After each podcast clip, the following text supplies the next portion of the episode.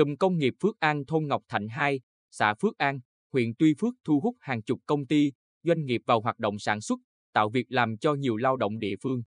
Tuy nhiên, hiện cụm công nghiệp đang tồn tại nhiều bất cập. Điều khiến Ủy ban Nhân dân xã Phước An và các đơn vị chức năng liên quan đau đầu lâu nay tại cụm công nghiệp Phước An là tình trạng một số người dân vứt rác sinh hoạt bừa bãi trên các tuyến đường nội bộ. Nguyên nhân là các lối ra, vào cụm công nghiệp Phước An cũng là đường dân sinh của người dân thôn An Hòa một xã Phước An và thôn Bình An hai xã Phước Thành, huyện Tuy Phước. Đáng nói, người dân cố tình vứt rác ngay nơi chính quyền địa phương lắp đặt bảng cấm đổ rác như để trêu ngươi.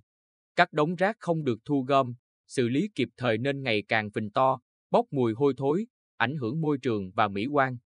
Bên cạnh đó, lâu nay, mỗi khi trời mưa lớn, một số tuyến đường dẫn vào cụm công nghiệp Phước An bị ứ động nước. Việc này vừa ảnh hưởng đến việc đi lại, vận chuyển hàng hóa của các công ty, doanh nghiệp, vừa ảnh hưởng đời sống dân sinh và làm môi trường bị ô nhiễm.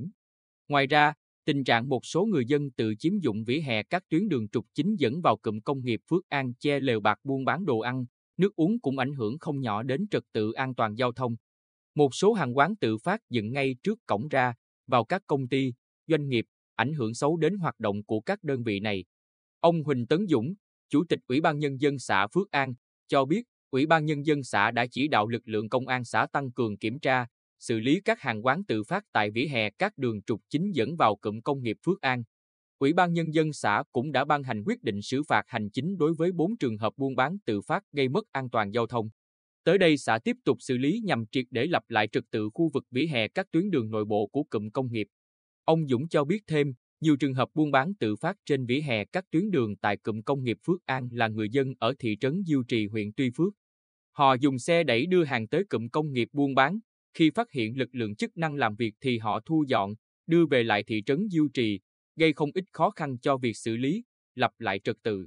Trong khi đó, ông Võ Thanh Tùng, trưởng ban quản lý nước sạch và vệ sinh môi trường huyện Tuy Phước, cho rằng Cụm công nghiệp Phước An không có hệ thống tường rào ngăn cách với khu dân cư nên nhiều người dân lén mang rác vứt tại các tuyến đường nội bộ.